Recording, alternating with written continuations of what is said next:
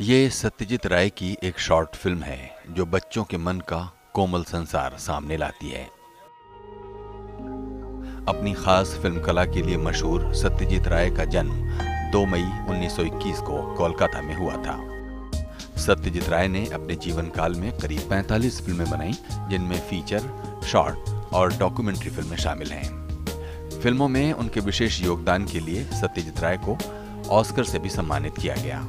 अनेक राष्ट्रीय और अंतर्राष्ट्रीय पुरस्कारों से सम्मानित सत्यजीत राय को पद्म भूषण दादा साहब फाल्के और भारत रत्न से भी नवाजा गया। दुनिया में कम ही ऐसे फिल्मकार हुए हैं जिन्होंने अपनी फ़िल्मों के पोस्टर्स, ब्रोशर्स और कैटलॉग्स खुद ही डिज़ाइन किए हों। सत्यजीत राय एक कुशल ग्राफिक डिज़ाइनर और इलस्ट्रेटर भी थे। कैलीग्राफी के अलावा टाइपोग्राफी में भी उनका विशिष्ट स्थान रहा।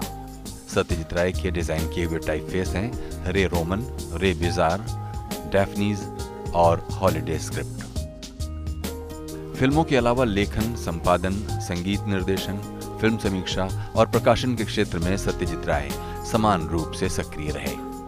अपने दादा उपेंद्र किशोर राय चौधरी द्वारा स्थापित पत्रिका संदेश का छठे दशक में पुनर्प्रकाशित कर सत्यजीत राय ने बच्चों और किशोरों की दुनिया एक नई रोशनी से भर दी।